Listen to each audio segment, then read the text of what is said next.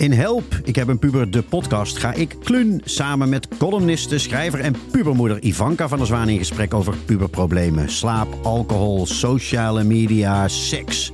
Elke aflevering zit een expert bij ons aan tafel die ons bijpraat over een nieuw thema. Help, ik heb een puber, de podcast. Nu te beluisteren in je favoriete podcast-app. Dit is Lust, een podcast over, je raadt het al, lust. Mijn relatie strandde toen ik 47 was en ik heb daarna mijn innerlijke cougar uit haar kooi gelaten.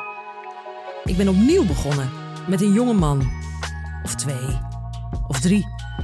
Want, zo heb ik ontdekt, als je niet bang bent om te zeggen wat je wilt, lak hebt aan de vooroordelen van een ander en krachtig in je lijf, gezondheid en seksualiteit zit, wordt de wereld een lui lekker land van razend enthousiaste snoepjes die onvermoeibaar van mijn ervaring willen leren, onverbloemd complimenteus zijn aangelegd en nooit meer anders willen dan een koeker. Oh ja, en het de hele nacht kunnen volhouden. De seksuele aantrekkingskracht tussen de jongere man en de oudere vrouw is bekend, veel voorkomend, veel beschreven en volstrekt normaal. De energie matcht volledig met elkaar. In deze podcast gaan we mijn spannende seksuele ontdekkingstocht bespreken. Met een bonte collectie jonge mannen, ik hoop dat jullie allemaal luisteren, vol acrobatiek, onverwacht veel romantiek, seks om de seks en soms iets wat stiekem toch op liefde lijkt. Dit klinkt natuurlijk heerlijk, maar het maakt me ook wel onzeker. Het is een soms nogal verwarrende zoektocht. Hopelijk is deze podcast een inspiratie voor jou om te gaan staan voor wie je bent, of je nu wel of niet in een relatie zit. Krun, hoe is het met jouw levenslust vandaag? Nou, vandaag eigenlijk heel goed. Eh, dat komt natuurlijk door de zon. Dat is Ja. voor mij wel een hele belangrijke. Ja, Eh, ik had vanochtend een geweldige sessie. Dat is ook altijd heel fijn. En als ik dan ook afwisseling heb op zo'n dag, dus eh, vandaag hier bij jou, ja, dan, eh, dan gaat het bij mij vrij goed. ja. Ja, dat snap ik. Ja, ik- ja, bij mij is het ook heel goed. Ook ja, omdat we natuurlijk met de hormoonexpert gaan praten. Vol, ik heb maandag een ijsprong. Dus dan is het eh, een en al zonneschijn. dan gaat het altijd heel goed. Nee, serieus. Het is wel eens anders geweest hoor. Eh, Ja, vertel. Ja, ik heb ook wel een tijd eh, PMS en zo gehad. Dat is echt de horror op aarde. Dat je iedereen Ja, dat achter het behang wil plakken. Maar dat is dus ook in mijn nieuwe fase is dat helemaal verdwenen. Is dat echt helemaal verdwenen? Dat is helemaal verdwenen. En heb je enig idee wanneer dat verdwenen is of wat daarvoor nodig was? Nou, dat is een combinatie geweest ook van dat sporten en, en echt veel bewuster eten, goed slapen. Het hele standaard verhaal, maar toch ook eh, ja, seksueel een andere fase in, eh, ingestapt, zeg maar. Ja, dus dat, is, ja, dat heeft ongetwijfeld daar allemaal impact op. Maar het is een beetje een soort grote vlek, weet je wel? Want wat is dan, ja, kip en ei verhaal? Want ja, alles heeft impact. Ik kan wel zeggen dat het sporten, wat ik nu vier keer in de week doe, heel veel effect heeft gehad op hoe ik naar mijn eigen lijf kijk, hoe ik in de spiegel kijk, hoe ik mezelf ervaar, hoe mijn kleding staat. Ja, dat heeft echt heel erg invloed gehad. En ik heb niet mijn hormonen laten meten, mijn testosteron of iets anders, maar ik zit zoveel beter in mijn vel. Ja. Ja. Dat is grappig, want ik, heb, ik ken jou natuurlijk nog niet zo heel lang. Dus ik heb laatst een keer op internet foto's van jou gezocht. En toen kwam ik Ah. op foto's uit uit een wat eh, dieper verleden. Fijn, dank u. Maar dat verschil is echt ongelooflijk. Nee, niet Als je dat ziet van Ja. de periode dat je dan kennelijk ook nog veel alcohol dronk. Ja, En, en echt een heel stuk zwaarder was. Bijna onherkenbaar. En vergeleken Ja. bij, bij nu. nee, ik weet zelfs toen ik mijn eerste voedingsboek schreef. Dan, ik ben 1,76 lang, toen was ik denk 89 kilo. En nu ben ik nog net zo lang. Eh, en eh 64, ja. Ja, dat is bizar. Is 25 kilo. Ja, maar dan ben je echt een ander mens. Ja, echt een ander mens op heel veel gebieden. Het is bijna een soort reverse aging. Dat klinkt een beetje hoogdravend. En dat maakt ook wel eens onzeker hoor. Want ik blijf eh, toch ook wel een beetje een junk, zeg ik maar even heel hard. Weet je, dat alcohol moest ik altijd door. Mhm. Ook al deed ik dat maar een paar dagen in de week. Maar ik merk nu ook met, met alle ontdekkingstochten die ik nu meemaak... dat ik het obsessieve en het dwangmatige en altijd maar door moeten... ook met het sporten, toch wel blijf houden. Ja, ja. Ik wou dat ik Ja. ook een beetje meer had. Ja? Ja, nou ja, goed. Je, je kijkt naar mij en jij ziet dat ik nog duidelijk niet zo ver ben als jij met het, eh, het vier keer per week sporten en het, eh, het afvallen. Want dat zou voor mij natuurlijk ook heel goed zijn. Die levenslust zou dan denk ik ook nog wel een paar graden omhoog gaan. Ja, maar ja, en ik ben natuurlijk het boek van onze gast aan het lezen en ook meteen tomatensap gaan drinken onder andere. ja, maar je hebt acuut je leven omgegooid, weet ik. Nou ja, maar ik, kan, ik weet zelf ook. Ik heb periodes gehad dat ik bijvoorbeeld vier maanden niet dronk. Hè, dat, eh, en ik heb laatst ook tegen jou gezegd dat ik dat weer fanatieker wil proberen. Maar Maar de hoeveelheid levenslust die je dan krijgt. eh, in de avonden, hoeveel meer ik lees bijvoorbeeld. Maar ook hoeveel meer ik makkelijk naar de sportschool ga. Ja, En uiteindelijk ook voor je libido is dat, is dat goed. ja. Dat verschil is heel groot. En toch is het op een rare manier zo dat het voelt als een waanzinnige beloning. En je denkt, nou, dit ga ik heel makkelijk vasthouden. Voor mij blijft het toch ook lastig. Dus ik vind het fantastisch om te zien hoe eh, stug jij dat vol weet te houden. Ja, hup, doorbijten. En, ja, maar het- het heeft zoveel voordelen. En dat is wat ik natuurlijk veel zie bij vrouwen van mijn leeftijd om me heen. Zo'n struggle, zo zeggen van ja, ik heb echt geen zin meer in seks. Maar dat is normaal, want ik ben 45 of ik ben... En dan denk ik, ja, ik ben nu het levende bewijs. Voor mij in ieder geval, dat dat dus niet zo hoeft te zijn. Ja, en dat betekent ook vaak dat ik vroeg naar bed ga... en dat ik daar heel gedisciplineerd in ben. Maar het levert me zoveel op. ja, ja. Ja, en dan wil ik namelijk ook toch even meteen naar onze gast van vandaag. Want voor mij is hij eh, absoluut de expert op het gebied van levenslust. Vind ik echt, hè. Er is een foto van hem en zijn vriendin. En ik zeg al jaren, dit is Mr. en Miss Universe. Dus het zien er fantastisch uit. Serieus, dames en heren. Hij is allereerst heel kundig, maar walks his talk. En dat ja, vind ik het meest geweldig aan hem. Doet waar hij zin in heeft, is echt fit.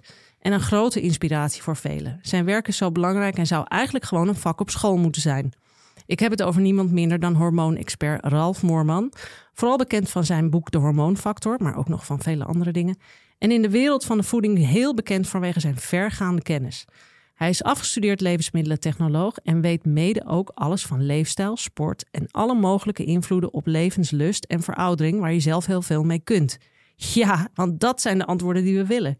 De ideale gast dus om onze centrale vraag van vandaag te beantwoorden. Hoe kan ik zorgen voor zin, voor lust? Welkom Ralf, wat fijn dat je hier bent. Dankjewel. Ja. Ja. Ik prachtig aangekondigd ook. Ja, hè? Ja, super. Oh, heel fijn. Ja, en dan wil ik toch starten met de brandende vraag, die hopelijk ook voor de luisteraar geldt. Welke factoren kunnen we zelf beïnvloeden die invloed hebben op zin in seks en in intimiteit? Hele Ja. grote vraag, maar Ja, een, een heleboel. En wat mij, bij mij centraal staat is eigenlijk mijn eh, ook expertise op het gebied van leefstijl en de invloed op eh, het hormonale systeem. ja, En hormonen zijn eh, eigenlijk wel cruciaal in seksualiteit. Het gaat niet alleen om het libido, dus de zin in seks, maar ook op de potentie. Het seks kunnen hebben, het bij de vrouw nat kunnen worden en hè, dat het allemaal functioneert. En bij de man eh, ja, natuurlijk ook eh, erecties krijgen en dat Ja. soort dingen. En dat is niet altijd eh, compleet gekoppeld. Er zijn mensen die, die, die zin hebben, maar het niet kunnen. Ja, en dat kan ook een probleem zijn. En daar ligt heel veel achter.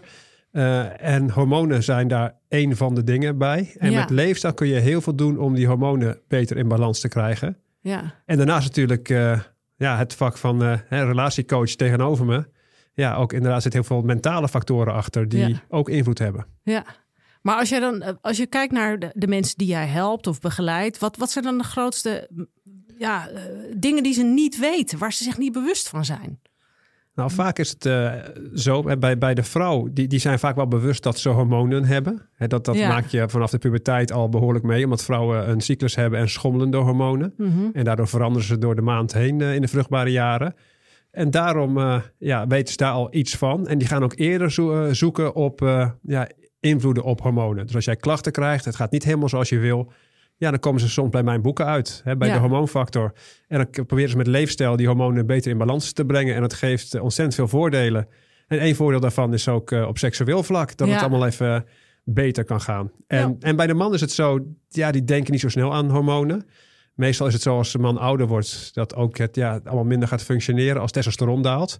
Maar dan denken ze aan ouderdomsklachten en niet aan testosterontekort. Ja, want wanneer, vanaf wanneer gaat dat testosteron dalen? Ja, het is best pijnlijk dat het eigenlijk al halverwege 20 al begint Oh, echt? een beetje met dalen. Alleen ja, wanneer je er- wanneer je er last van krijgt, het gaat heel sluimerend. Ja. En, en als je iets sluimerend gaat, dan heb je het vaak niet zo door. En pas Ja. echt als je een probleem krijgt, dan, eh, dan ga je misschien iets, eh, iets doen. Maar dan noem je het ouderdom en dan kom je soms nog niet eh, bij de oorzaak. Maar is het dan eigenlijk zo dat mannen boven de 40 hun testosteron significant daalt? Nou, dan merk je wel dat het steeds lastiger wordt om bijvoorbeeld je, je buikvet een beetje in bedwang te houden. Hè. Dat gaat sneller op die plaatsen zitten. Ehm, maar voordat je libido in de problemen komt, bij heel veel mannen is het 50 plus. Ja. Hoe, hoe zie jij dat? Nou, het is interessant wat Rolf Ja. zegt. Kijk, ehm, wat je ook ziet, dat is dat op het moment dat mannen natuurlijk de, de testosteron daalt en het libido daalt, maar dat gaat ook natuurlijk ongeveer gelijktijdig, heb je best wel al heel lange relatie. Hè? En wat je ziet is dat sommige mannen dan hun libido verliezen en dat aan allerlei dingen wijten. Maar vooral aan het feit dat er in de relatie iets niet lekker gaat. Dat ze niet meer opgewonden raken door hun eigen vrouw. En dan hebben ze een relatieprobleem, wat eigenlijk een fysiek of een hormoonprobleem is. En want als je als vrouw eh, ziet dat je man niet meer opgewonden van je wordt, dan Mhm. denk je dat ligt aan mijn relatie, dat ligt aan mij. Er zit hier iets niet goed. Ja, hij vindt mij niet meer leuk. Hij vindt me niet meer leuk, Ja. hij vindt me niet meer spannend. Ja. Maar het kan heel goed zijn dat het echt in het lijf van die man zit. In, in, in toch een te laag testosteron of nou ja, goed, eh, hoge bloeddruk, diabetes. Ja. zijn allerlei klachten die, die eh, niet helpend zijn. En soms moet je gewoon een man zeggen, joh, weet je, laat het nou even onderzoeken wat er aan de hand is. En is er wel degelijk een fysieke component of een hormooncomponent. Ja, of kom eens van en die bank er met af. de relatie. en is er met de relatie verder niet zoveel aan de hand. Ja. Nee, dus Ja. dat is absoluut waar. En kun je dan, als we dan naar voeding kijken, hè? Het is natuurlijk stokpaardje. eh, zijn er, is het heel persoonlijk of zijn er ook wel algemene regels die je zou kunnen? Ja, sowieso Geven. zeg je al goed dat voeding maatwerk is. Het is altijd een zoektocht Ja. naar wat bij Ja. jou past. Maar als je naar algemene dingen kijkt, eh, zeker als het gaat om, om lust en libido, ja, hebben we het vooral over vetpercentage. En je merkt ook als, als eh, het Oh, vetpercentage... echt? Als je zwaarder wordt, heb je minder zin? Nou, als, als het vetpercentage omhoog gaat, eh, als, als man word je, word je eigenlijk vrouwelijker. En als vrouw gaat testosteron ook een, eh, beetje dalen. Dat gaat meer richting het oestrogeen. Ja. En testosteron is juist, ja, je kunt eigenlijk een, een clitoris ook wel vergelijken met een penis. Alleen al heel klein. Precies. Die reageren toch op testosteron. Hè? En als die lager gaat worden, dan eh, ja, dat is niet handig. Ik denk dat dat heel veel luisteraars niet weten hoor. Dat testosteron bij vrouwen ook een hele belangrijke factor is voor hun seksualiteit. ja, veel vrouwen zeggen tegen mij, dat heb ik helemaal niet. Ze zeggen, natuurlijk heb je dat. Ja, ja, Ja. ja. Want hoe zit dat, Ralf, met Nou, testosteron in vrouwen? Wat ik vaak eh, hè, merk natuurlijk bij de consulten die ik doe, dat heel, dat heel veel, ja, of, of de dingen die ik lees eigenlijk, dat eh, het woord potentie bij mannen gebruikt wordt. Ja. Hè, dus als jij hem niet omhoog krijgt, dat daar een hormonaal probleem onder kunt liggen. Maar dat bij de vrouw dat, eh, ja, dat, dat, dat ook eh, een probleem kan zijn. Dat noem je geen potentie dan blijkbaar. Maar, maar ook een vrouw kan zin hebben, maar kan geen vocht krijgen of eh, ja, bepaalde doorbloeding van de clitoris. En dat heeft ook met testosteron te maken. Ja, Ja, natuurlijk. Want als dat een, een mini-penis is, zie je de, de mensen met een micropenis zijn de vrouwen dus gewoon. Ja. dat is het. Dat is het. Oh ja, zo zat het. Zo zat het. ja of inderdaad bodybuilders die testosteron gebruiken, die behoorlijke grote clitoris krijgen. Oh, echt? Ja. Oh, Maar is het dan dus ook zo dat voor een vrouw om haar eigen eh, libido hoog te houden, testosteron verhogen, dat dat haar doel kan zijn? Of dat ze met de dieet of eetgewoontes daarin iets kan betekenen? Ja, absoluut. ik denk dat je daar moet beginnen. En, en als je dan te- dus bijvoorbeeld het testosteron wil verhogen als vrouw, nou ja, sowieso het vetpercentage een beetje laag eh, houden is ook eh, eh, gunstig. Een beetje kracht erin doen waarbij testosteron stijgt. Eh, goed slapen, want s'nachts heb je ook een eh, testosteron aanmaak. Ja, en daarnaast zijn er ook heel veel sociale en, en, en mentale factoren die invloed hebben op je testosteron. Hè, als je al- als Ja. vrouw een promotie maakt op je werk, kan testosteron ook stijgen. Of je hebt inderdaad heel veel ja, basisbehoeftes in het leven vervult, gaat die ook omhoog. En dat kun je eigenlijk vergelijken met een soort apenrots. Dat wordt Ja. meestal wel, eh, bij aan mannen gekoppeld. Maar ook bij de vrouw is dat zo. En apenrots klinkt negatief. Maar het is eigenlijk een soort van hoeveel van jouw eh, mentale behoeftes heb jij vervuld in je leven. En de leidende aap, hè, die heeft veel sociale contacten. Die heeft, Ja. voelt zich Veel serieus genomen. Zelfs dat soort dingen allemaal met elkaar. Ja, en ook de hoeveelheid sekspartners die je hebt kan ook bijdragen aan testosteron. Ja. Mannen die inderdaad monogaam zijn eh, en ook niet eh, flirten en die daarnaast, daarnaast ook nog een keer kinderen krijgen, nou die testosteron wordt een stuk lager. Ja, dat vond ik het meest bemoedigende in jouw boek, wat ik gelezen heb, de testofactor, wat dan heel erg gaat over mannen en hormonen. Dat je daar letterlijk in zegt, voor mannen is het eigenlijk heel goed om meerdere sekspartners te hebben. Hormonaal, hoog het is te geen houden. advies, maar het is gewoon wat je in onderzoek ziet. Alleen, ja, goed, hoef je niet per se meerdere sekspartners voor te hebben, maar wel dat je nog geïnteresseerd blijft en niet inslaapt, zeg maar. Ja. En de, ja, maar dat geldt dus voor vrouwen niet. Nou, ook voor het testosteron van vrouwen ook. Geldt Ja. eigenlijk een beetje hetzelfde, alleen daar wordt er veel minder over gesproken eigenlijk. Ja, nee, maar dat vind ik dan interessant. Want ik bedoel, eh, dat wordt natuurlijk altijd maatschappelijk gezegd. Ja, maar mannen die willen altijd meer en dit en dat en dat. Maar misschien willen vrouwen dat ook wel. Zeker. En bij een man is het Een vaak... paar eh, leuke minnaars erbij. Zeker. Dus als je, ja, en als je als man zeg maar niet optimaal functioneert en je, en je krijgt geen goede erectie, dat is meteen, kan dat funest zijn voor je seksualiteit. Terwijl al- als vrouw het ja, soms nog heel erg goed mogelijk is. Misschien met een beetje extra hulp, glijmiddel of dat soort dingen. Ja. Terwijl dan is het ook een probleem eigenlijk. Nou ja, en het is toch ook zo, you, you use it or lose it. Dat als je het ook niet meer doet, Nee, dat helpt ook niet mee. nee, dan komt het ook met de tijd. Dat weet ik ook wel uit eigen ervaring. Dat je op een gegeven moment ook denkt, ja, nou ja, wat- het maakt toch ook niet uit dat ik het niet doe. Nee.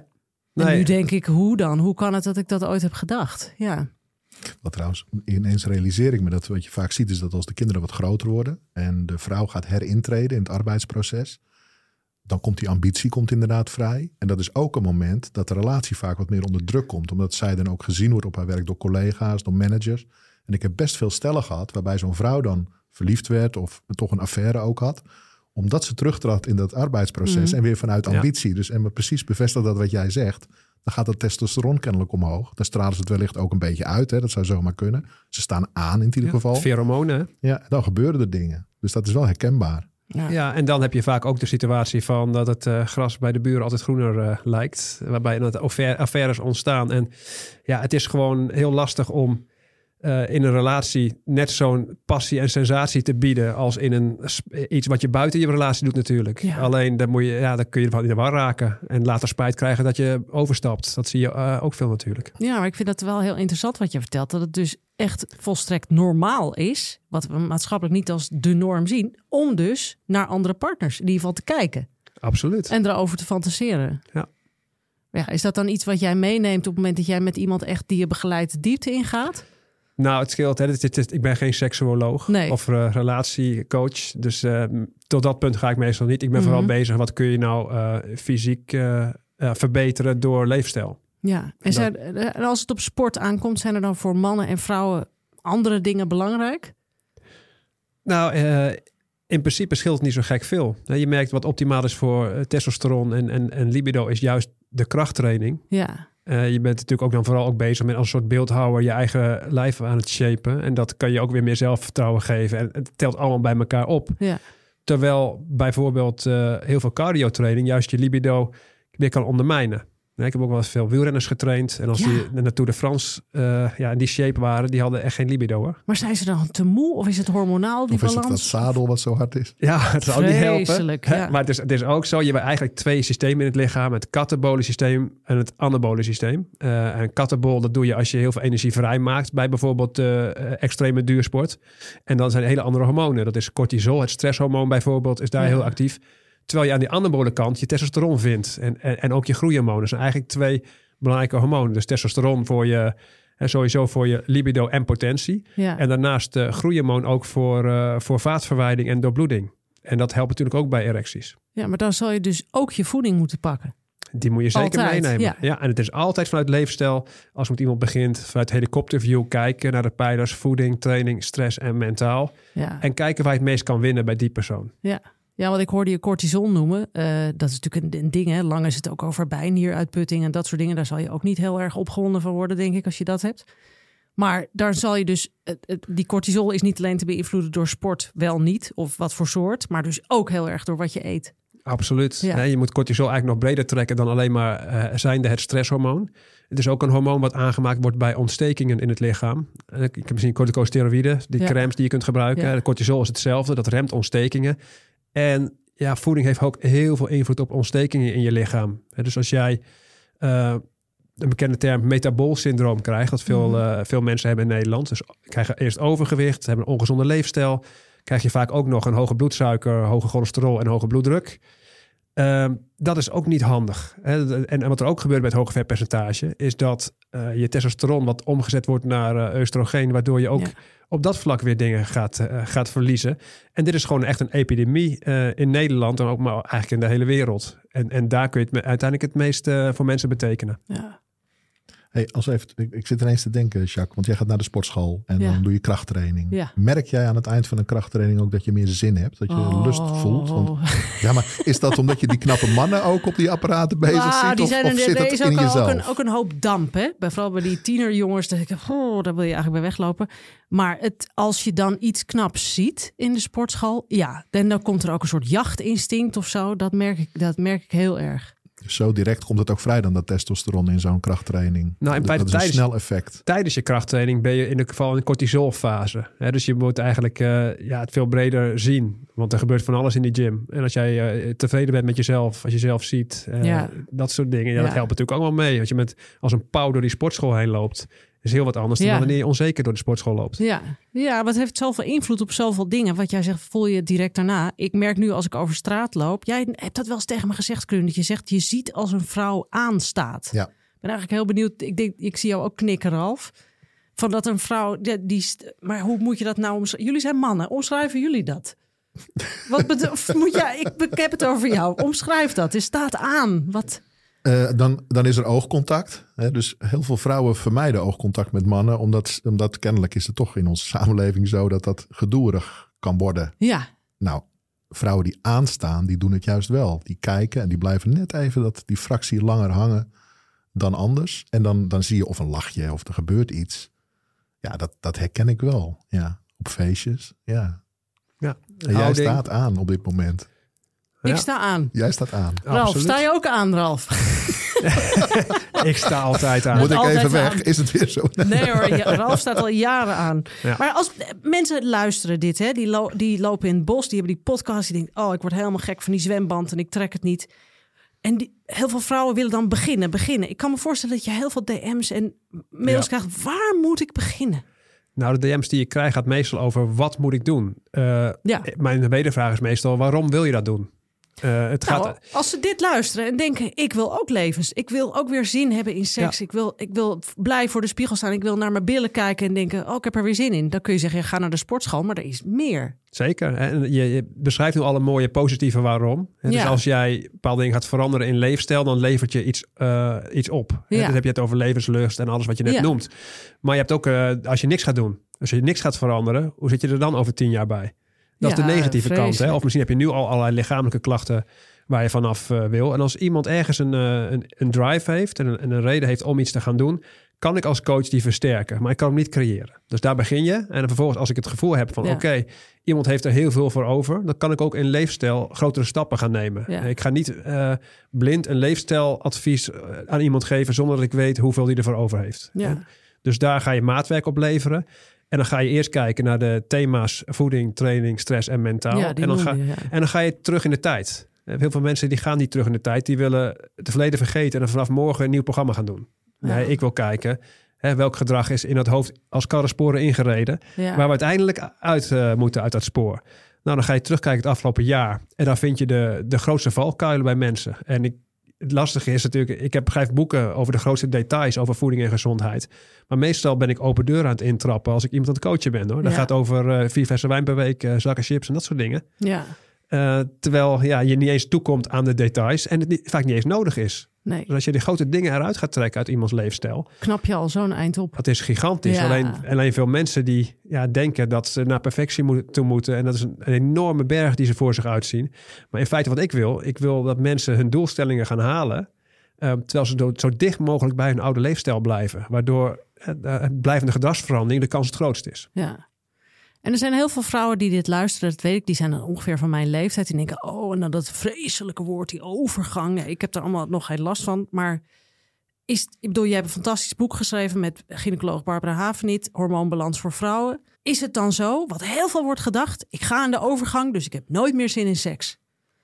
Nou, daar wordt inderdaad eh, gedacht, maar Ja. dat is zeker niet het geval. Ik ken, ik ken ook mensen die dat beter dan ooit, alleen misschien op een andere manier Ja, eh, beleven. Ja. bedoel, seksualiteit is ook een heel breed begrip. ja En je heel hebt- persoonlijk. En je hebt eh, van porno tot tantra. Er Ja. zitten heel veel eh, gradaties tussen. En, Ja. en sommige dingen die, die, die worden minder en andere dingen worden misschien wel meer. Hè? Dus daar heb je ook nog eh, misschien wel positieve veranderingen voor mensen in. Dat ze nieuwe gebieden gaan, gaan ontdekken, omdat de lading anders is geworden. Ja. Ehm, hormonaal is het natuurlijk zo, je kunt een overgang niet terugdraaien. Dus na de overgang, eh het is ook per vrouw verschillend. Testosteron die blijft bij sommige vrouwen zelfs gelijk eh, en bij andere vrouwen wordt die lager. Kan hij niet toenemen?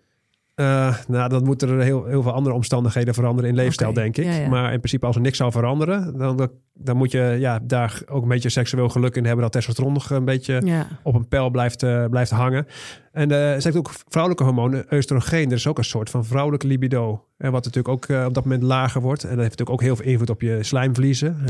Dat is natuurlijk ook heel belangrijk dat je vochtig wordt en dat het eh, ja, seks nog fijn is op dat, op dat vlak. En daar kun je met leefstijl eh, kleine dingen aan doen. Alleen je kunt het natuurlijk niet terugdraaien. Nee. Als je echt het eh, wilt terugdraaien, dan zie je ook steeds meer vrouwen die dan hormonale therapie eh, toepassen. Die naar Ja. een arts gaan en die bio-identieke hormonen als vervanging dus voorschrijven. Waarbij je eigenlijk ja, wat, wat meer naar een oud niveau wordt, gemiddeld wordt teruggebracht. En dat is een keuze voor mensen. Hè? Wil je de natuur haar werk laten doen of wil je het lichaam toch een beetje dwingen, waardoor je misschien nog iets meer uit je leven haalt? Ja. Maar ja, daar zijn inderdaad verschillende meningen over. Hè? Of Ja. je dat nou moet doen of niet.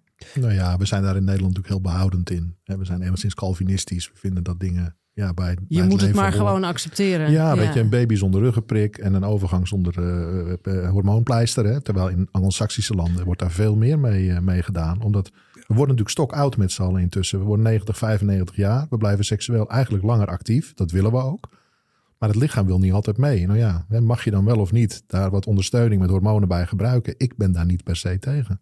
Nou ja, voor de man is dat natuurlijk eh, testosteron. Dan kun je ook als een soort crème eh, de, eh, toedienen en even op je huid smeren. En dat kan allerlei voordelen bieden. ook jij bent er dus ook niet per se tegen. Ik ben er, nee, ik ben er zeker niet, eh, niet Nee. tegen. Maar ik vind, vind wel dat je eigenlijk alles uit je leefstijl moet halen. Ja, en je, daar beginnen. en het optimum daar bereiken. En dan kan dit dan de, de kers op de taart zijn. En ik heb in, eh, in Amerika ook veel, eh, veel seminars gevolgd over de- deze onderwerpen van artsen. Ja, En ja, daarbij vond ik soms dat het te snel overal hormonen tegenaan gegooid werden met Ja. medicatie. Terwijl ik denk van ja, je kunt zelf nog veel meer bereiken door je leefstijl te verbeteren. maar dat is dus wat mensen, dat kunnen we dus blijven herhalen, echt niet beseffen. Dat ze met die pijlers die jij noemde, voeding, sport. Slaap, training mentaal, als ik het goed zeg. Ja, je, moet echt, je moet er echt eh, eh, het heel graag willen. En Mhm. dus bereid zijn om heel ver te gaan kijken. Eh, er zijn altijd, als je naar die pijlers kijkt, er zijn pijlers die je leuk vindt om aan te werken. En andere die eh, heel veel weerstand Ja. oproepen bij je. En eh, soms moet je ook door weerstand heen. Ik ben vaak mensen die komen bij mij voor voedingsadvies. En uiteindelijk gaat het eh, op het thema stress en mentaal. eh, ja. gaan we hopelijk verder als ze daar bereid eh, toe zijn om dat ook mee te pakken. Omdat ze Ja. daar meer resultaat halen. Ja. En, en dat is voor iedereen eh, ja, eerlijk eh, jezelf de spiegel voorzetten. En bereid zijn om eens op gebieden te gaan kijken waar je nog niet gekeken hebt. Hè, vaak doe je, doe je hetzelfde en verwacht je een ander resultaat. En, en ja, dat is zonde. ja. Ja, als je doet wat je deed, dan hou je wat je hebt. dus Jacques, Heb jij nog dingen in je praktijk die je, die je veel tegenkomt, waarvan je denkt, dat wil ik wel eens van Ralf weten?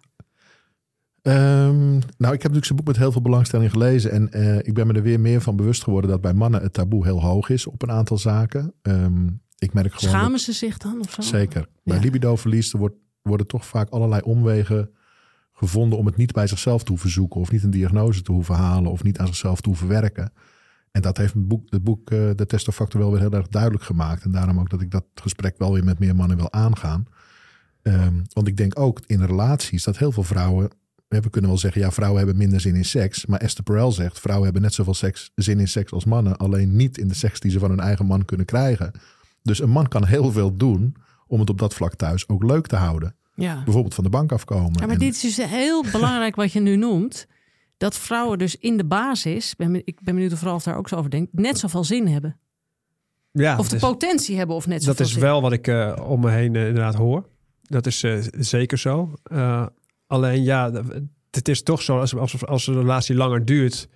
Ja, dat op een gegeven moment de sleur erin gaat komen. Ja. En dat is gewoon echt een, eh, echt op een gegeven moment een, een probleem. En op zich kan de seks op dat moment lekker zijn, maar... Het eh, is toch, we de- kennen het al. We doen het voor Ja. de driehonderdste keer. Ja. Daarom. En de passie daarbuiten is altijd eh, groter. En het is... Ja. eh, ik, dus ben ik benieuwd eh, hoe jij er tegenaan kijkt. Het zal niet makkelijk zijn om uit zo'n sleur te komen. Eh, nee, dat is, dat is heel lastig. Want dat, daar kun je een hele uitzending kun je daaraan wijden, inderdaad. Ehm, en het lastige is dat voor mannen, als, als de seks iedere week hetzelfde is, dat is voor een man prima. Als het voor een vrouw iedere week hetzelfde is, dan wordt het een zorgtaak alsof ze een luier verschoont. En dat is niet prima. Maar dat, eh, dat Daar word je niet geil van. Zeg Nee, het maar, dat- even gewoon eh, zoals maar dat het is. is. Dat is veel meer de psychologische eh, component van, eh, van zin in elkaar dan, dan dit stuk. Kijk, ik, ik denk dat als we echt kijken naar hè, voeding en, en hormonen, dat daarvoor heel veel stellen de winst te halen is in toch kiezen samen voor een gezondere levensstijl en samen weer zin maken in lichamelijke activiteit. En als uit de ene lichamelijke activiteit zou de ander zomaar Ja, kunnen volgen. En misschien is het dan ook wel een idee, over een open deur inderdaad, dat je niet meteen zegt, dan krijg je zin in seks. Nee, ga eerst eens beter voor jezelf zorgen. En dan komt het door de hormonale betere balans vanzelf, waarschijnlijk. Dat denk ik wel. Kijk, Ja. als je zelf in de badkamer naakt voor de spiegel je oké voelt. En denkt, jezus, wat een lekker wijf. Nou ja, weet Ja. je, dat, is, dat helpt natuurlijk wel om dan Ja. ook even bij elkaar onder de douche te stappen. Dus ik denk dat een beetje fysieke fitheid nastreven, dat dat absoluut voor elke relatie goed is. Maar zeg jij dan als mensen bij jou op de bank zitten dat ze zeggen: hoe krijgen we meer zin? Of zij heeft geen zin of hij heeft geen zin. Nou ja, ik heb natuurlijk wel eens dat ik denk van ja, ik zou ook niet heel. Ik, ik snap Ik dat er over en weer. worden, denk je dan. Dit kan ik gewoon niet zeggen. Maar soms dan denk ik inderdaad bij cliënten van nou ja, weet je, kijk even naar elkaar. Hè, want, want hoe- ja, Maak er wat van. Ja. eh, begin ergens, weet Ja. je wel, al doe je maar wat. Ehm, nee, maar goed, ja, dat, dat, dat kun je natuurlijk uittekenen zelf. Maar kijk naar jezelf, Jacques. Weet je hoe je er toen bij zat als ik die oude foto's van internet terughaal? Fijn, of nu? Hoe vaker jij dit doet, hoe meer mensen gaan googlen naar mijn eh, drama-toestanden. Nee, maar dat is nu ook op Instagram. Als, jij jou, als je jou volgt. Jij post die foto's van de sportschool. Ja. En hoe je daarop straalt. En hoe Ja. tevreden je bent. Ja. En dan straal je natuurlijk ook seksualiteit en viriliteit straal je allemaal uit. Dus 100% dat, dat, dat, ja, dat zou je elke vrouw zou je dat gunnen. Maar ja, jij bent vrijgezel. Je kan er nu het volle leven mee leiden. En zo is dat. Ik ga op, ik, op de apenrots klimmen, eh, Ralf. Absoluut. maar ook in je relatie ga je ook dan keihard hoor. Dat scheelt een heleboel als jij eh, zo'n metamorfose doormaakt en jezelf gigantisch aantrekkelijk voelt. En je zou misschien, eh, ja, toch misschien is het ook in jouw vak dat je denkt spiegel naast het bed is eigenlijk foute boel. Maar soms kan Nee, het in dat geval. Kan zeker Of helpen. erboven. nou ja, Ik denk wel dat in mijn vak het zo is dat als we een van beide partners ineens heel slank en fit zien worden, dat we denken dat er iemand anders in het spel is. En dat we zelden denken dat dat eh, voor de eigen partner is. Nou, of de partner vindt dat eh, oncomfortabel, hè? Want je zit toch in een soort stramintje samen, dan al jaren. En als de ene dan ineens dat, dan denkt die ander, ja, hoezo? Waar is dit voor nodig? Ook, eh, maar misschien dus wel vanwege die reden van, dan komen er dus allerlei kapers. En die hoef ik niet. Ja, dat, dat herinner ik me ook vroeger wel van die afvalprogramma's die we een tijd hadden. Als dan een van beide partners heel veel afviel, dan kregen ze ook altijd relatieproblemen. Want die partner ging zich lekkerder voelen, die ging meer naar buiten treden, die werd weer meer gezien, meer zelfvertrouwen. En, maar die ging zich ook storen aan de dikte van de ander. Ook, ja. Van ga jij nu weer eh, hè, dat, eh, dat kuipje eh, smeerkaas leeg zitten harken stiekem achter met die open koelkastdeur. Nou ja, misschien is dat ook wel wat we hier moeten concluderen. Het helpt als je het als stel toch samen doet. Ja. Ja, als je samen die fysieke fitheid, samen je hormoonbalans aanpakken. Hè, dat je dat niet per se, bedoel, als je je eetpatroon moet aanpassen en de inhoud van je koelkast en je boodschappen, want ik heb, ik heb even goed gekeken op je website. Dan is het natuurlijk lekker als je dat samen doet. En dan kun je misschien nog heel lang toch ja, dat lust en hoe lastig het ook wordt naarmate de, de relatie langer duurt om het spannend te houden. Maar dan heb je in ieder geval één factor heb je met z'n tweeën goed, eh, goed bij de kop. Ja, dat is Wat- ook wel wat ik herken. Hè? Ik meestal als ik mensen begeleid naar, naar leefstijlverandering, eh, dat is- dan zou je verwachten, een stel ondersteunt elkaar. Nee, vaak sa- saboteren elkaar. Oh ja. Ja, dat is toch wat je, wat je vaker ziet. Daarom kan ik een, een stel ook nooit met z'n tweeën tegelijk in een consult eh, helpen. Je moet altijd los van elkaar, dan hoor je de echte verhalen. En inderdaad, als je bereid bent inderdaad eh, elkaar te ondersteunen, dat is al eh, stap één. Ralf, ik ben nog benieuwd. Ehm, stel een stel is er. En of een vrouw komt bij jou. Nou, die gaat helemaal met die pijlers aan de slag. Heerlijk. Maar haar kerel wil thuis de Doritos weghakken. En gewoon tot drie uur s'nachts Tetris spelen op zijn telefoon. Met een dikke pens. Ja. En man boobs. Dat is natuurlijk heel moeilijk voor zo iemand. Wat, wat, ja. Dat is ook zo. En, en zeker als je als vrouw zoiets hebt van... goh, ik zou zo graag willen Ja, Hè, dat dat eh, we elkaar zouden ondersteunen in dit verhaal. En niet dat jij eh, totaal eigenlijk tegenovergesteld doet, waardoor het voor mij weer moeilijker wordt. ja. Dat jij mijn saboteur bent. Ja, dan is het eh, toch uiteindelijk eh, ja, misschien het ges- gesprek aangaan. Alleen het gaat altijd vanuit jezelf. Je kunt niet de, de, hè, de, de motivatie voor een ander eh, creëren of opleggen. Hè, dus het- je kunt alleen vanuit jezelf spreken Ja. van... goh, ik wil het anders doen. Ik wil zo en zo, en zo leven. Wil je, me, wil je me helpen? Hè, dat zou je kun- natuurlijk kunnen vragen aan zo iemand. Dat is een Ja. heel andere manier dan jij moet het ook doen. Ja, dat is, je hebt natuurlijk een partnerschap. Ja, dan ga ik ook even naar de man rechts van mij, Kruun. Ehm, hoe hoe zou jij, ga jij daarmee om met stellen van de een wil wel, de ander niet? Ja, dit is een veel voorkomend thema. Ehm, ik zie bijvoorbeeld ook eh, dat mensen bijvoorbeeld in persoonlijke groeiopleidingen gaan. Hè, bijvoorbeeld vrouwen die gaan persoonlijke groei doen en een man blijft in hun carrière zitten of gewoon Ja. aan het werk. En dan gaat zij misschien ook een beetje het spirituele pad op. En dan zie je ja, dat interesses veranderen en dat ze klaagt over van we hebben geen diepgaande gesprekken meer. Hij volgt me niet, hij spreekt mijn taal niet meer. En dan zie je ze uit elkaar drijven. Hè, dus dat zie je op persoonlijk groeivlak. Dat zie je denk ik inderdaad ook op dit vlak. Als een van beiden natuurlijk voor fitheid gaat, als de vrouw dat is en de man gaat niet mee. Ja, weet je, je zou hopen dat hij op een gegeven moment in de gaten heeft dat er andere mannen naar haar kijken. Want dat zal hem ongetwijfeld activeren of dat zal hem ongetwijfeld bewust maken dat er iets te verliezen is.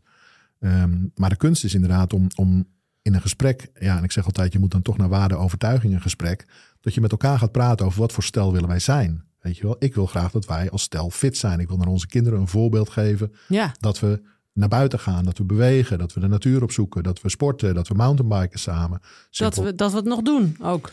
Dat, nou ja, goed, en dat je daar ook inderdaad, eh, dat je je kinderen ook laat zien dat er een erotische spanning is. Maar Waar ze van walgen, maar dat maakt niet uit. nee, maar dat, dat is, nee, maar ze nemen de positieve stuk nemen ze er ook van mee. Nee, maar ik denk dat, ehm, en maar dat zie je natuurlijk in relatietherapie vaak stellen, die zijn al helemaal niet meer met elkaar in gesprek of de communicatie is al lang vastgelopen. Maar als je samen eh, dit kan doen, dan heb je ongetwijfeld veel meer kans op succes. Dus dan moet je dat gesprek ook gewoon echt met elkaar aangaan. Dat gesprek moet je niet doen op het niveau van gedrag aanspreken, leer ik mensen altijd. Je moet niet zeggen, zit je nou weer burritos te eten? Maar je moet naar het waarde-overtuigingen van wat voor een stel willen wij zijn? Wat willen we uitstralen? Wat voor identiteit past bij ons? Waar willen we over tien jaar staan?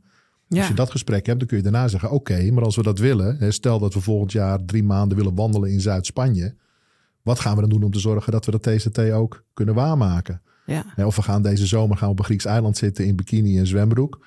Hè, nou, hè, zullen we samen aan de slag gaan om daar eh, eh, ook een beetje voor ons lijf eh Ja, maar ja, ook, ook in praktische zin, lieve luisteraar. Als de ene kaasfondue zit weg te hakken en jij eet wel een salade met zalm. Ja, dat, dat, wordt dat wordt dan ook niet gezelliger op met de tijd op een gegeven moment, toch? Van die wil toch een beetje gelijkwaardig dan ook eten. Zeker vrouwen kunnen zich dan kapot irriteren aan man. Neem je nou weer een biertje? Dat soort teksten. Hey, ik wil nog heel even weten, Ralf. ehm, is suppletie belangrijk in jouw ogen? Ook voor zin in seks? Oh, Nou. als je die andere pijlers hebt aangepakt, hè? Is Nou. er dan nog iets wat je... In principe heb je natuurlijk suppletie wat bedoeld is om tekorten tegen te gaan. Ja, Eh, dat dat, dat ja, is eigenlijk een manier waar ik wel achter sta. Ja. als jij in je leefstijl of je krijgt bepaalde dingen moeilijk binnen... of je verbruikt van een bepaald iets heel erg veel... dat je het net even aanvult. ja, Dat zijn van die basisdingen. Dan heb je het over magnesium, vitamine C, omega-3 vetten, eh, B12 voor sommige mensen. Zink. Ja, D3 misschien. ja, zink, als het om libido gaat, heb je natuurlijk ook dingen die hè, wat je net noemt zink. Alleen de vraag is, ga je nu een tekort ehm, oplossen? Dan noem ik altijd het lichaam vragen om, om iets te doen. Of ga je een effect forceren met een hoge dosering suppletie? In dat geval vind ik het eigenlijk bijna dat je ja, seksmedicatie toe, eh, voor gaat schrijven. Dus Mhm. je zou je vaatverwijding kunnen verhogen met eh, een hele hoge dosering arginine. Wat natuurlijk een aminozuur is. Alleen je hebt zo'n hoge dosering wat je, wat je normaal nooit zou, eh, Ja. zou innemen. Ja, met het dwingen van het lichaam ben ik altijd een beetje bang voor bijwerkingen. Want het lichaam wil niet graag gedwongen worden. Ja, Hè, dus de- op dat vlak kun je wel wat doen. Dus je kunt eigenlijk, om je libido te verhogen, gaat vaak om, om hormonen beïnvloeden, maar ook eh, doorbloeding. Dus er zijn allerlei supplementen voor eh, te krijgen. Er zijn ook Ja. speciale natuurlijk sekssupplementen die eh, verkrijgbaar zijn. Alleen ja, wat- stel dat je ermee stopt. Hoe gaat het dan? ja. Ja, of moet je de rest van je leven dat blijven gebruiken? ja, maar mensen willen natuurlijk in korte termijn denken. Hè? Die denken als het nu oplost, vind ik het wel best. Ja. Ja, Ja, en ik denk dat het zonder kan. ja. Dus dan ga- gaan we toch weer terug naar die pijlers. Ja. Voeding. Ja. Ja, en de moeilijkste pijlers zijn, is vaak het mentale deel. Toch uiteindelijk. Hè? Dus als je alles op de rit hebt, eh, dan nog steeds zitten er mentale dingen, behoeftes die, die, die bijvoorbeeld ontbreken. Ja, en daar kun je ook eh, zelf naar gaan zoeken of inderdaad hulp eh, vragen. Toen ik jouw boek dus aan het lezen was, ben ik wel heel snel begonnen hè, met een paar supplementen. Eh, omdat ik, eh, nou, ik heb van mezelf een laag testosteron. Dat is nu eenmaal zo, dus ik moet het ook smeren. Maar ik heb inderdaad een paar supplementen genomen. Maar ik realiseer me wel dat je dat, dat, dat een lange termijn kwestie is. Je moet gewoon langdurig eh, dat volhouden en bij jezelf checken van doet het iets voor me ja of nee. En dan al dan niet besluiten van ga ik twee of drie capsules zink per dag nemen of hou ik het bij één. Eh, hè, dat is niet een quick fix in die zin. Maar dus ook de voeding en de sport en de slaap en het mentaal. Nou, één voor één. Die supplementen was goed te doen. Ja, maar dat zijn de eerste pijlers, hè? Ja, en vetpercentage verlagen. Dat is voor testosteron Ja. cruciaal. Ja, nou ja, goed, dat is, dat is natuurlijk ook een, een, sixpack train je in de keuken, zeggen ze toch ook. Ja. Dat je daar, daar begint dat. En dat realiseer ik natuurlijk. eh, realiseer ik me heel Absoluut. Kunnen we iets, ehm, ik denk dat het ook een hele belangrijke vraag is, algemeens zeggen, misschien zeg jij wel, het is niet algemeen, dat is dan ook prima, een algemeen iets, hoe verandert de seksdrive bij vrouwen en daarna bij mannen in hun leven? Ik kan er niks eh, algemeens over nee, zeggen. dat is dus echt een persoonlijk verhaal. Nee, en het lastige is, is ook... eh, ja, je hebt natuurlijk allerlei fases in je leven... Ja, waarbij er ook allerlei mentale dingen spelen... die alles verstoren, ook weer hormonaal. Dus hormonaal zijn er wel bepaalde dingen die opvallen... maar heel veel eh, seksuele issues hebben niks met hormonen te maken ook weer... maar weer met mentale factoren. Eh, het, is, het is meestal wel zo. Als ik kijk bijvoorbeeld naar uh, bijvoorbeeld mannen die uh, nog redelijk jong zijn en problemen hebben met, met het omhoog krijgen van hun penis. Dat het bijna altijd mentale problemen zijn. Ja. en als je weer een man hebt van 60 plus, dat je vaak op het potentievlak en het niet kunnen gaat zitten. En dan kom je op hormonen terecht. Ja. Dus daar moet je daar, daar uiteindelijk tussen die factoren je, aan het, je aan het spelen. En dat is door het leven heen totaal verschillend per persoon. Ja. Ja, ik ben natuurlijk zelf farmaceut van opleiding. En wij leerden ooit hè, dat begin 20 zit een man hormonaal op zijn piek. En eind 30 zit een vrouw hormonaal op haar piek. Dus hormonaal ben je. Ja, maar als ik dit begrijp, is dat dus niet algemeen te zeggen. Nee, nee je kunt met een prima uh, hormoonbalans toch seksueel een probleem hebben. Ja, dus niet, het is niet voor iedere vrouw zo dat ze eind 30 op hun piek zit. Uh, ja, wel hormonaal, maar niet seksueel per se. Nee, omdat er meerdere dingen Zeker. effect hebben op lust. Ja. Op zin. Ja, op er zin in hebben. Was jij eind 30 op je piek? Of ben je nu... Nu. Ja, en Ja. we zijn nu iets voorbij de 40. 48. ben ik. 48, ja. Ja. Maar nu zit je echt op je piek. Ja. Ja, ja. Ja. En je hebt En daar heeft eh, bij mij vooral die, eh, dat sporten eh, was, was de, de laatste belangrijkste pijler. Mhm. Ja. Maar, als je kijkt naar het, maar als je kijkt naar het mentale stuk dan. Want als je dat vergelijkt, je zit nu beter in je lijf. Je, bent, je Mhm. wordt meer gezien. Wat, wat doet dat stuk dan Nou, ik denk dat die andere pijlers. eh, ik voel alsof de, de meester naast me zit en denkt, Ja. wat gaat ze zeggen? Nee, maar die andere pijlers heb ik, heb ik echt op de rit. Natuurlijk zijn er eh, periodes dat het minder is of dingen, maar eh, heb ik goed op de rit. Heeft ook invloed op, me, op mij mentaal. Want hè, wat bijvoorbeeld bijvoorbeeld uit relatietherapie bekend is. Als een vrouw zich begeerd voelt, echt begeerde voelt van een man. Dan Ja. doet dat heel veel voor haar eigen Ja, maar seksualiteit. dat, is, voor dat haar kan lust. ik beamen. Ja. Ja, dat, ik denk dat je nu, wat je nu ontmoet is heel veel begeerte ook. ja. In vergelijking met Ja, de en, oude foto's. en hormonaal, hè, zeker als je het hebt over het alcoholonderwerp. Ja. Dan eh, wou ik je echt waarschuwen voor het dopamine-effect van seks. eh, waar je ook weer een beetje verslaafd aan kunt worden. Ja, Waarbij je van het ene af bent en het andere weer ja. iets op gaat bouwen. Dus geniet met mate. Geniet met, nou ja, dat is, maar dat is mijn grote probleem. voor tantra. Met mate is, vind Ja. ik, iets heel moeilijks. Ja. Ja, maar als je er al in ieder geval be- be- bewust van bent, dan is dat stap één. ja. Nee, dat klopt ook. Ik ben heel gevoelig voor, eh, voor iedere vorm van verslaving. Maar dat merk ik met sport ook, hè? Ja. Ik heb echt mezelf moeten leren, een rustdag is goed. Want dat is een groeidag. Ik, want op een gegeven moment dacht ik, ik ga gewoon iedere dag. Wat kan mij het schelen wat iedereen zegt? Ja, en het Maar- probleem is, de, daar krijg je in het begin nog geen klachten van, maar Nee, op de maar lange termijn dus wel. Ja, En dan denk je, ja, heb ik toch weer te veel gedaan. ja. En je wordt een keer, een keer gestraft. En de vraag is, ben je voortijdig met preventie al bezig om de, van dit probleem? Of je- ga je weer tegen de muur aanlopen? En dat is jouw, jouw keuze uiteindelijk. ja, maar dat is mijn mentale stuk. Van eh, die, die, die overdreven, vers- dat verslaafde gedrag, ja. Fijn hè? Eens een junk. maar Ralf, ik Ja. ben toch liever verslaafd aan seks dan aan alcohol. Ja, dat is wel een, eh, inderdaad. Absoluut. Alleen ja, als je, Liever helemaal niet verslaafd, maar ja, klopt. Als je maar inderdaad eh, goed communiceert met de partners, waar daar ook geen problemen ontstaan.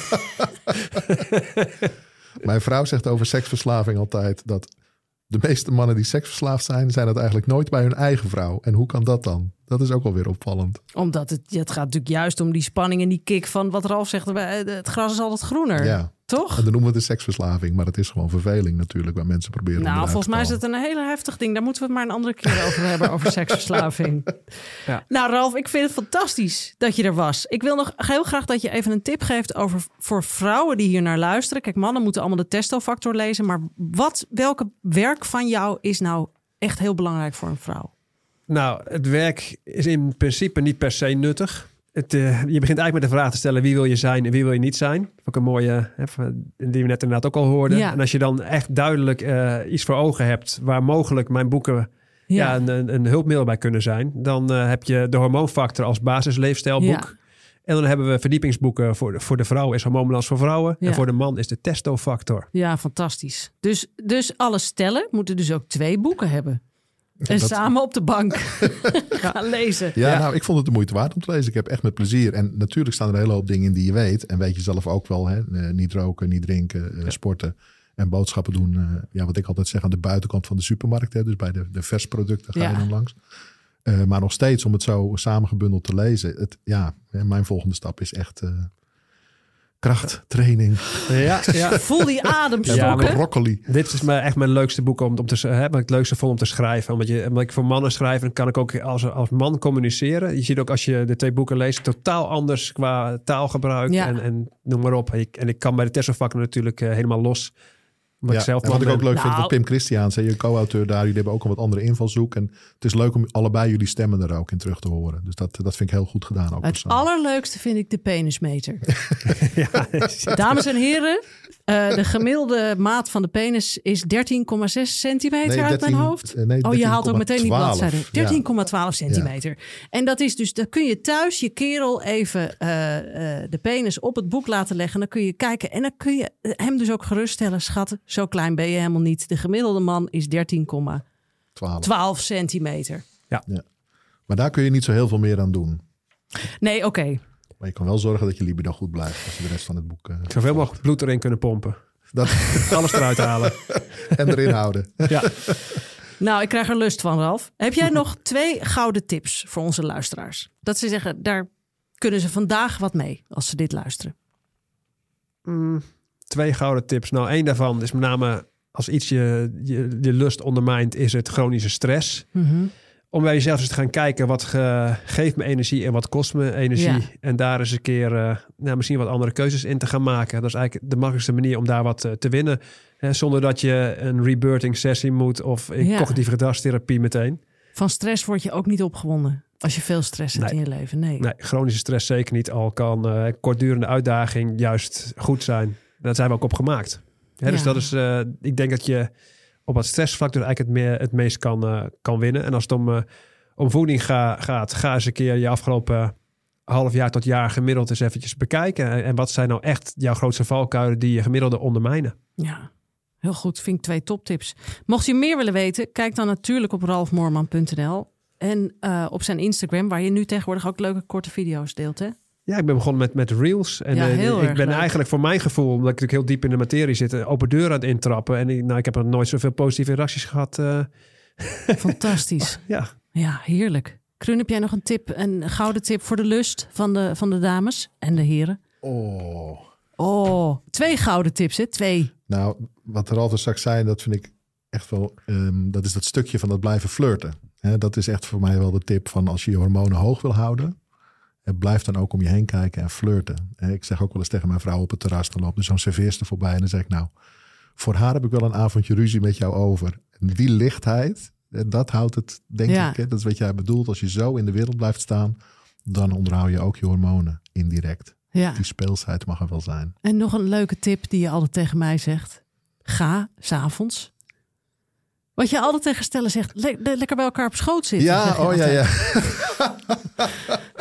ja, ga even bij elkaar op schoot zitten. Dat is zo, ja, want dat is voor het goed. Maar sowieso, eh, die stress waar we daar straks over hadden. Hè? Mijn vrouw komt dan binnen, heeft de hele dag hard gewerkt. Hij- We moeten nog de vader bellen, moet nog even denken over de boodschappen, nog even de kinderen.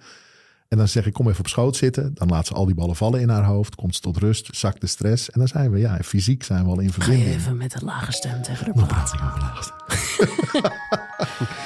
Nou, ik Maar zou zeggen, lieve allemaal, heel veel plezier. Maak er wat van. Ga het doen. Denk aan de pijlers die Ralf noemde. Ga zijn boeken lezen. Het leven is te kort om er niet aan te werken.